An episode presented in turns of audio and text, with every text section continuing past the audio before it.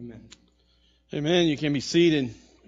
We're in our second week of our Advent series, and and as I mention it every year, and I'll mention it every week that we do this, is that we celebrate Advent here not not because we have a problem with just saying we celebrate Christmas. Christmas really looks backwards. It looks back at the first coming of Christ. And I appreciate Advent because it causes us not just to look backwards, but also to look forward to His return. Now, this year in our Advent themes, we're, we're not following the traditional hope, peace, joy, love themes as much. Those will be woven throughout. We're more looking forward. We're, we're really focusing in on, honing in on the second coming and His return as we, as we think about Advent this year. And as we do this, I, I don't want to, I don't want to walk away from this having defined some some secondary view. Not that secondary views aren't important. I, I, don't want us to walk away having come to a place where we've all settled on this idea that we're all premillennial or postmillennial or amillennial. And if you know what those mean, you'll you understand what I'm saying.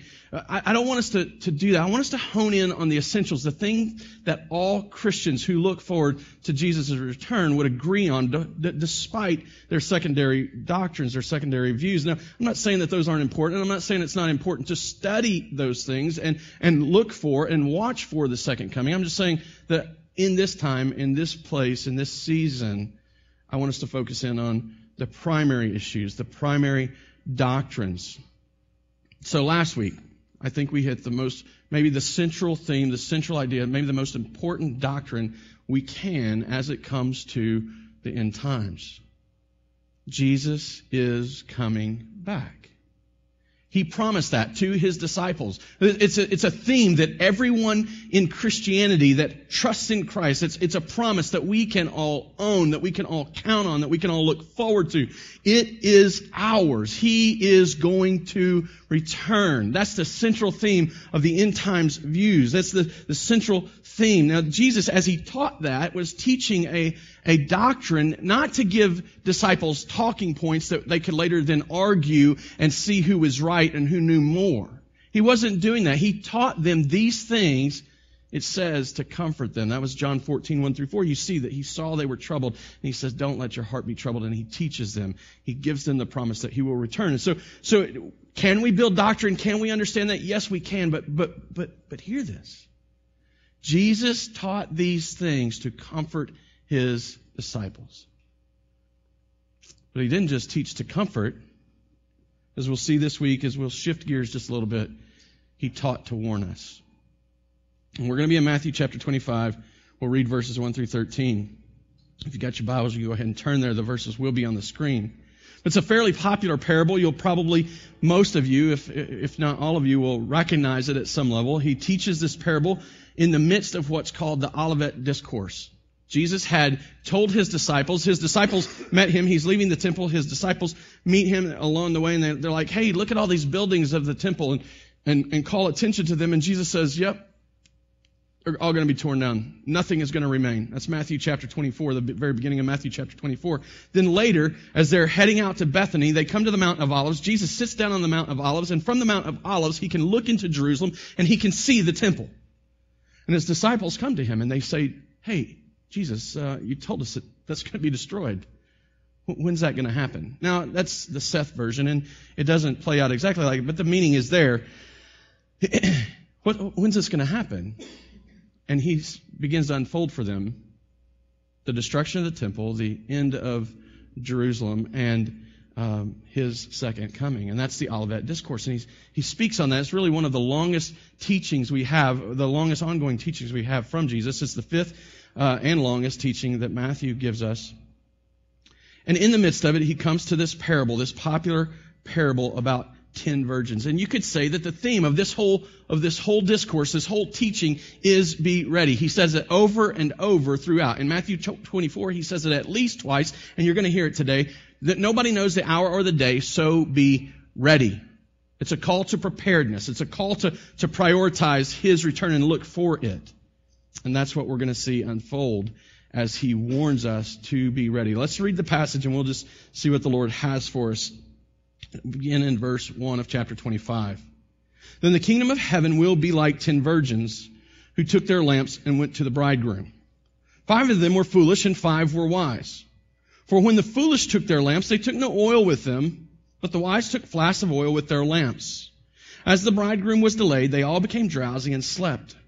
But at midnight there was a cry, Here is the bridegroom, come out to meet him. Then all those virgins rose and trimmed their lamps. And the foolish said to the wise, Give us some of your oil, for our lamps are going out. But the wise answered, saying, Since there will not be enough for us and for you, go rather to the dealers and buy for yourselves. And while they were going to buy, the bridegroom came, and those who were ready went in with him to the marriage feast, and the door was shut. Afterward, the other virgins came also, saying, Lord, Lord, open to us. But he answered, Truly, I say to you, I do not know you. Watch therefore, for you know neither the day nor the hour. This parable is, is, is a call to be ready. This, it's it's a, a, a illustration he uses of ten virgins to demonstrate that there is a time coming that you and I don't know with certainty. So be ready. It is a warning. He's wanting us to, to prepare, to be ready. See, Jesus knows something that many of us know, but maybe we don't think about often. Among his people, among those people that gather and say they belong to him, there are, are, are really a couple of kinds of people, three kinds of people. For example, in this room today, there, there's likely three kinds of people. There's Christians, people who believe, who have trusted in Jesus. Maybe today there's a non-Christian, a person who has never trusted, but yet knows they don't trust, and they're just trying to figure this out and trying to understand. Just on the fringes of faith. But then as Jesus points out, that within the visible church, there are people who say they believe, say they trust in Jesus, but yet they're not trusting in Jesus. You see, I think it's I think it's obvious that Jesus is the bridegroom. He's the one. He's representative. Uh, he's represented by the bridegroom. But the but the focal point of the story is on these virgins that represent the visible church, a group of people who are made up by these three by these three categories. You see, the visible church is the church we can see. It's the church that's gathered. It's the it's the local congregations. It's the ones that we can look at, and in that group are those people who say they're Christian and aren't, who say they're Christian and are, and who gather knowing they're not believers. The invisible church is the capital C church. It's the church that, that we can't see. It's the church that God looks at and knows his own. They are his, and, and no one can, can deny them from him. But he's speaking here, he's showing us the visible church, and he's warning us in the midst of this, be ready. And he, he uses ten virgins. We don't want to apply or, or go too far. We don't want to, we don't want to push too far into the parable and, and try to denote that there's some moral or, uh, um, uh, moral standing for these, for these young ladies. It, it, it's not there. It's just demonstrating to us, these professing believers, that there's two kinds. There's three kinds of people in the church, but there's two kinds of believers. Those who profess and are saying the truth, speaking the truth, and those who profess and aren't. And among these, there's common themes, there's common ideas, and in, in the parable you can see it. They, they were all part of the wedding party. So they all showed up, right? They were all, all invited into the wedding party. Every one of these virgins had lamps. They had, they probably were wearing the same clothes. It's kind of like, you know, when, when a, when a bride has her bridesmaid standing, they, they, they wear the same dresses. It's probably the same for them. They're all wearing the same clothes. They're carrying the same lamps. They're, they're getting ready. And they're all expecting the bridegroom. Every one of them was expecting the bridegroom. They were all waiting on him. They all went out to wait on him. They all slept. And we, we need to be careful. We don't want to read too much into the sleeping as if it's some negative comment on the whole, whole church. The idea is that, that, that normal life, that the bridegroom tarried so long that normal life continued, that the day in, day out routines of life, they would go on. They all did that. They all slept. And when they heard the call, they all woke up and got ready to go. Every one of them, it says, all of the virgins got up, trimmed their lamps, and they all got ready to go out. But it's in that moment at the call from the bridegroom that it becomes really obvious that there are some major distinctions between them, some major differences. The wise thought forward enough to bring oil with them. They, they knew, okay, well, the bridegroom is supposed to be here, but he may not come until late into the night. We better bring oil with us. And so they bring flasks of oil with them.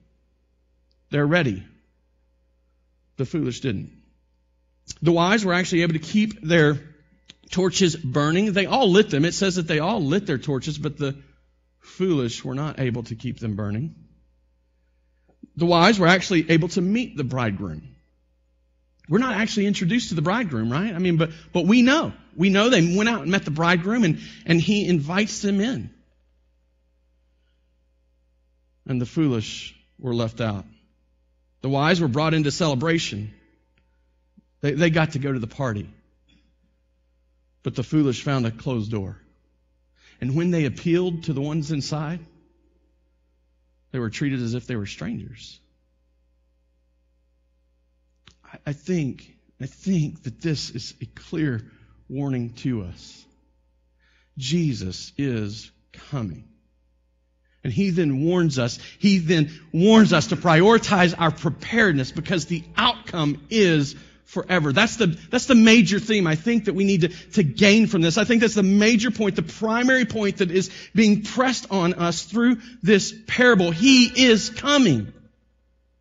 Be ready. Make a priority of your preparedness. Make sure, make certain that you are ready because the outcome is forever. You will either be welcomed in or you will find a closed door. Uh, one of the commentators, I, really don't remember where I read this. I, I wish I could. One of the, one of the commentators I read from drew an analogy from Noah on the ark.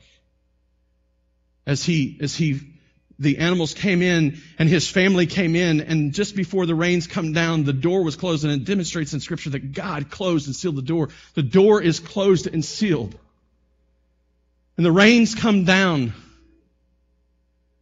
Nobody else was getting in.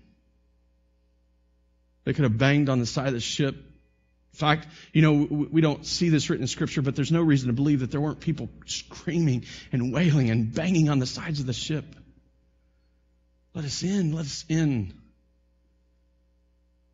But the door was sealed. See, Jesus doesn't want us to be like the foolish virgins. He doesn't want us to miss out.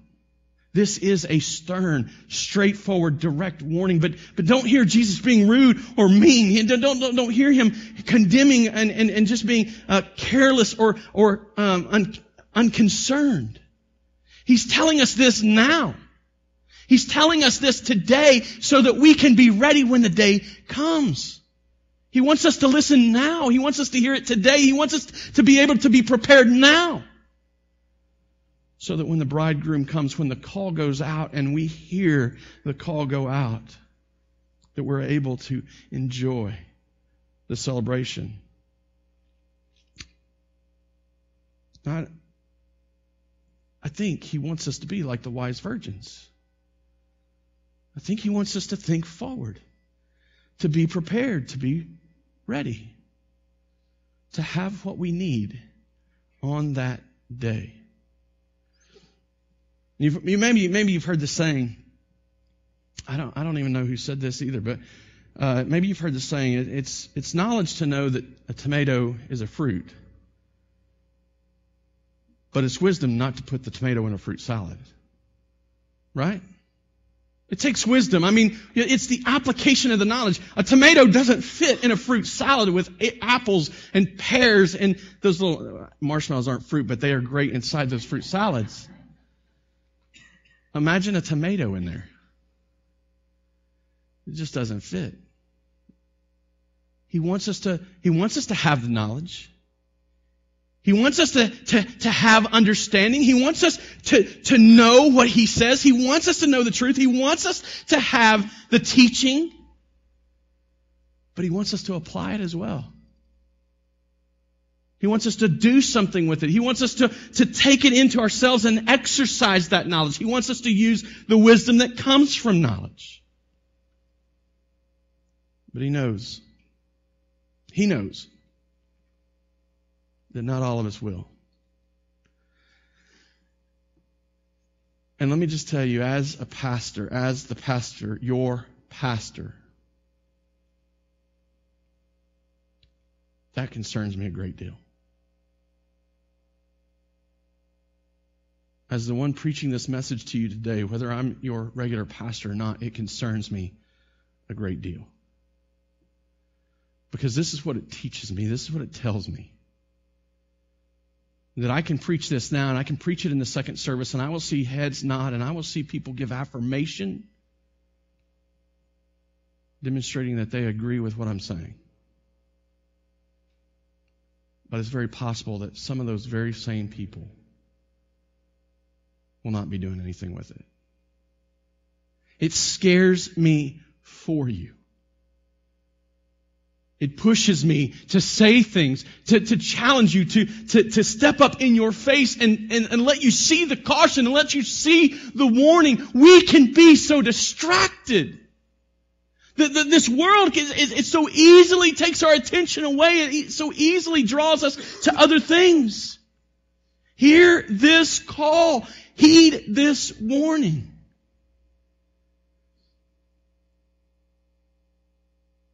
There won't be a second chance. You see, when he comes, it will be too late. And there is not another moment that you are guaranteed than the very one you sit in. This is it. So hear, hear me, not trying to be rude or hurtful or, or crass. Hear the compassion and the mercy that I long for. I, I, I, long for you to enjoy the blessings, to know and with certainty, to, to have the confidence that when He comes back, you get to walk through the door. You get to sit at His table. You get to enjoy the feast and, and, and enjoy the, the, the celebration.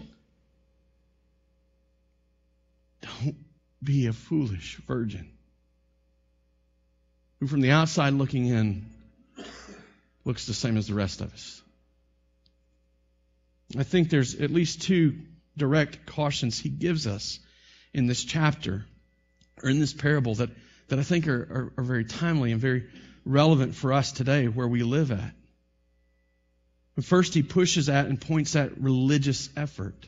He cautions religious effort. See, religion is a poor substitute for salvation. Religion is a poor substitute for salvation. Think about what these virgins were doing. Think about where they were at. Think about, think about all of them together and their similarities. They were all there. They were all doing the things that looked like they should be doing. They were, they were doing what bridesmaids should be doing. They were, they were in, involved in the, in, in the, um, in the wedding. They were going out to wait together, just like good bridesmaids are supposed to do. And even when the call went out, they got up in the middle of the night and got ready. It says they all trimmed their lamps. You see, there's all this effort that they're doing. There's all this, all this work that they're putting forward. There's all these things in this parable that you see them doing, but their effort isn't enough because they're missing something. They're missing something very important. I think these, these virgins, these five foolish virgins, have a form of religion. But it's not enough. See, your doctrinal knowledge, your theological perspectives, they don't save you. They can't save you. I can teach non believers about the doctrines of grace. I can, I can teach non believers how to define words like propitiation and soteriology. I can teach non-believers about eschatology and all the views that go into it. I can teach them about premillennialism, postmillennialism, and amillennialism. I can talk to them about the perspectives of prophecy that go towards the end times, whether we're going to be historists or we're going to be preterists or we're going to be futurists. I, I can talk to them about that. I can talk to a non-believer and I can give them information. I can talk to a non-believer about the, the, the attributes of God. I can talk to them about omnipotence. I can talk to them about, uh, uh, about omnipresence. I can talk to them about the eternal attributes, the immutability of God. I can talk to them about those things. And I can give them those words that they can understand them. But that doesn't save them. It's easy to, it's easy to overlook that, especially in the circles we run, because we love doctrine. We love theology. And it's good. It's not bad, but it's not best. Your church attendance, your Sunday morning attendance, your community group attendance, your belonging in a group of believers doesn't save you. You showing up on a regular basis and being here when the doors are open doesn't save you. Those virgins were present. Those five foolish virgins were present. They were participating. But it didn't save them. Your participation in neighborhood outreach. In fact, this week we get the opportunity to, to serve Cowden Elementary. We used to meet there. We built a great relationship with them. They call on us and, and we have a, have an opportunity. Actually, the principal is supposed to be here for our Christmas Eve service. It's an exciting thing because our participation has brought the gospel to them and, and, and, and we see bit by bit by bit, we see the fruit of the work. But us going and standing around in that school and talking to people doesn't save us. See, they may, they may deceive us and they may deceive others. We may be able to look and, and tell people, hey, look at the things I've done. Look at what I've done. I'm a bridesmaid. I belong to the wedding party. I'm, I'm one of his.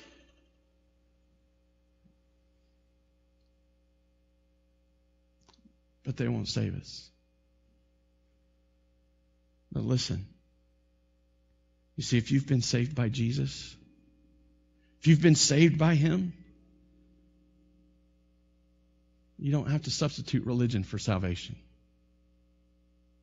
And your salvation then gives way to effective religion. You see, as I talk about those things, I don't want you to get the wrong idea.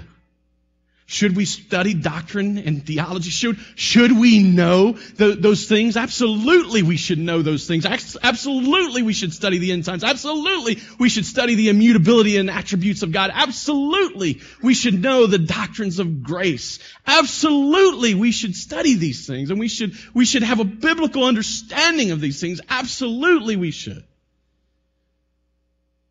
But they're only meaningful for those who are saved. Should we participate in church? Should we take, uh, take part in community group studies and, and doing life together, close life together that we might be served and serving others? Absolutely we should. But the fruit's only borne out as we are saved. Should we take part in our neighborhoods? Should we make this world a better place as much as possible? Absolutely we should. You see, here's what's happening. Here's what happens. As, as we believe, as we have been saved, as we trust in the Savior and not in our religion, our religion actually becomes an opportunity for worship. An opportunity to adore Him, an opportunity to point glory to Him, an opportunity to actually serve others eternally rather than serve ourselves. But until the day we are saved, everything we do in, in, religious effort is about saving ourselves. It's driven by fear. There's no other way to do it. You might be able to say, well, I'm just doing good deeds for others. It really makes me feel good to do that. That's selfish. I'm doing good deeds because that's what Jesus has called us to and I want him to approve me. That's selfish. You see, religion without salvation is going to be selfish and it's going to be driven by fear. But salvation that leads to religion is going to do an eternal work for the glory of the God who sent his son to do what we couldn't do, to give us what we couldn't gain. You see, that's the beauty. And Jesus is warning us do not be deceived by your religion. Don't miss the key piece that you need to make your religion effective. You see, I think the, the second thing he shows us, the second thing he warns us about, is salvation by association.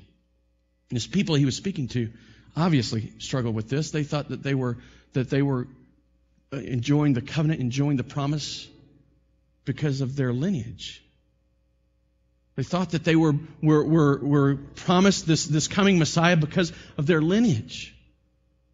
That's what the Jewish people believed because they were children of Abraham, Isaac, and Jacob. And Jesus is saying, don't, don't get deceived. Salvation is only available from God. Salvation is only available from God. We can proclaim it, but we cannot provide it. You see, I think people come to this point in the story where, where, the, where the call comes out, the bridegroom is coming. And they all wake up and, and even the foolish virgins are, are trimming their lamps and they're lighting their lamps and they're getting ready and they're noticing, oh, we're not ready. We need some oil. Oh, you got, you got some oil. We need some oil. And, and I think right here people stumble and they think, why wouldn't those wise virgins give them oil? Aren't we called to give our all? Aren't we called to pour ourselves out? Uh, yeah, yeah, we are, but, but that's not the point Jesus is trying to make here. Remember, he's pushing towards preparedness. Salvation only comes from God. That, that what, what, what, the, what, what the wise virgins had wasn't transferable. Salvation is not transferable. I can proclaim it all day long. I can come to you all day long and say it's available in Jesus. But I cannot believe enough for you. I cannot confess your sins for you. I cannot repent enough for you. No one can. Just because your grandmother was a believer doesn't mean you are. Just because your husband or wife is a believer doesn't mean you are. See, no one, no one can do this for you. And each of us are responsible then to respond to God ourselves. So as those foolish virgins went to those wise virgins, it wasn't that those girls were being rude or crass. They literally couldn't give them what they needed. Just like I can't give you what you really need. I've got to send you to the dealer. I've got to send you to the source. See, salvation is only available from God. I can proclaim it, but I can't provide it. You can't provide it. At some point, we all must deal with Him, the one who can. So, certainly, I can lead you there. Others could lead you there. You can lead others there. But at some point, at some point, everybody has to get with the dealer. They have to get with the source. They have to confess. They have to believe. They have to repent. And so, really, I, I think these warnings, these these these challenges us for to be to, to, to be ready. I, I think they should strike in our hearts a question, really. How do we do that? How do we get ready? How do we, how do we get ready? How do we be prepared? If, if it's to be our priority, what, what are we to do? I think the sad truth is, is there, there may be a person sitting in this room that thinks, oh, I just got to do better. I got to do more. That's exactly what Jesus is saying don't do. It's not about doing more, but it's about what you believe. It's not about what you do so much as it is what you believe. In John chapter 6, Jesus has fed the multitude, and the, and the multitude, he, he leaves, and the multitude follows him. They come to him the next day, and they're like, hey, where, where, where'd you go? We, we, we want some more food. He's like, yeah, you're coming to me for the wrong reasons. Again, it's the Seth version, the meaning's there. And they're like, well, what do we, what do we do? What is this work that gives way to eternal life? Jesus answered them, John 6 29, this is the work of God, that you believe in him whom he has sent. Believe. How do you get ready? You believe. You trust Jesus. Do you remember from John 14, 1 through 4 that we read just last week? He said, do not let your hearts be troubled. Believe God. Believe also in me. It's about trusting Him. It's about believing Him. Again, in Mark 1.15, as his, as his public ministry begins, He comes out and He says, the time is fulfilled and the kingdom of God is at hand. Repent and believe. wait a minute. Is, is He telling us two different things? Like, one, we got to repent and believe, and the other is believe. And He's saying the same thing two different ways repentance and belief that go hand in hand. You really can't have one without the other because the idea of repentance, the, the literal meaning of that word repentance, is changing your mind, is have a change of mind. And a lot of people teach that it's about a change of action, but trust me, the Greek word, you go and do the study yourself. Don't trust me. Go do the Greek word study yourself. The word means change your mind. Literally down deep inside of you at the base level. Change your mind about what you believe. Romans tells us that we believe lies instead of the truth. Behind every sin is a belief in a lie. Behind every lack of acknowledgement of God is a belief in a lie. And Jesus is saying, repent, change your mind about the lies you believe. We believe all kinds of them. We believe that religion will save us, and so we work hard to save ourselves. I would suggest that there's not a member of our church that would admit openly that there's something we can do to gain our salvation. But there's a lie I think that I'm concerned with us believing is that there are things we can do to maintain our salvation. That we believe that God saved us, but that we don't believe He's powerful enough to keep us safe. Those are lies. And repentance is changing your mind about that, recognizing it's a lie and trusting in the truth. And that's where the belief comes in. Repent means to change your mind about the lies you believe and belief is about trusting the truth that Jesus is the only way to the Father. There is nothing better than Him. There is nothing more satisfactory than Him. Change your mind about the lies and believe the truth that the Father did send the Son to do for us what we couldn't do, to give us what we couldn't gain. Well, can we be sure of this? How can we know that we're ready? The answer is the same repent and believe. Change your mind about the lies you believe. If people like you, that's not going to satisfy you. If you have enough money in the bank, your future will not be secure. If you can just control the circumstances and situations of your life, you will have peace. Those are lies. Change your mind. Trust in Jesus. He has your past, He has your present, and He has your future. Trust in Him. If you want to be certain of your salvation, if you want to be certain that you are ready, believe in Him. Trust Him. And that belief, if it's real, will give way to action a faith, action without faith is, is fruitless. It, it doesn't really do anything. Right? Remember, religion is a poor substitute for salvation, but salvation gives way to effective religion. Action without faith is fruitless. It, it won't accomplish what you want it to accomplish. But faith that doesn't lead to action is also false. You can't say you believe if you're not willing to act on it.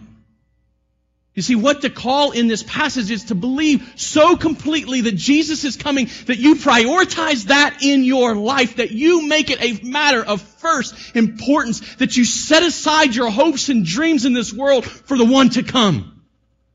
That you no longer store up treasures here on earth, but store them up in heaven.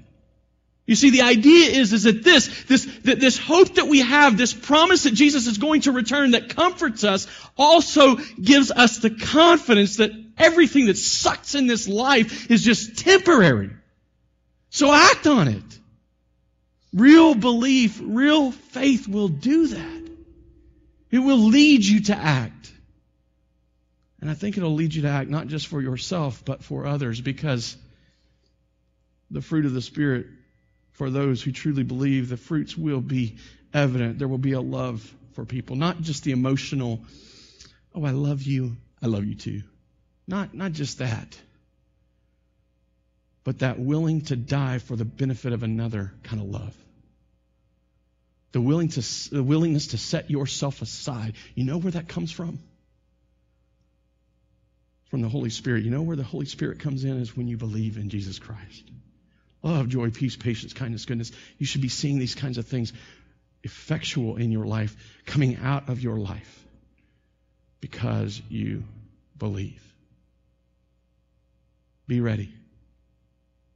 You can be ready. Repent and believe. Do not wait. Let's pray.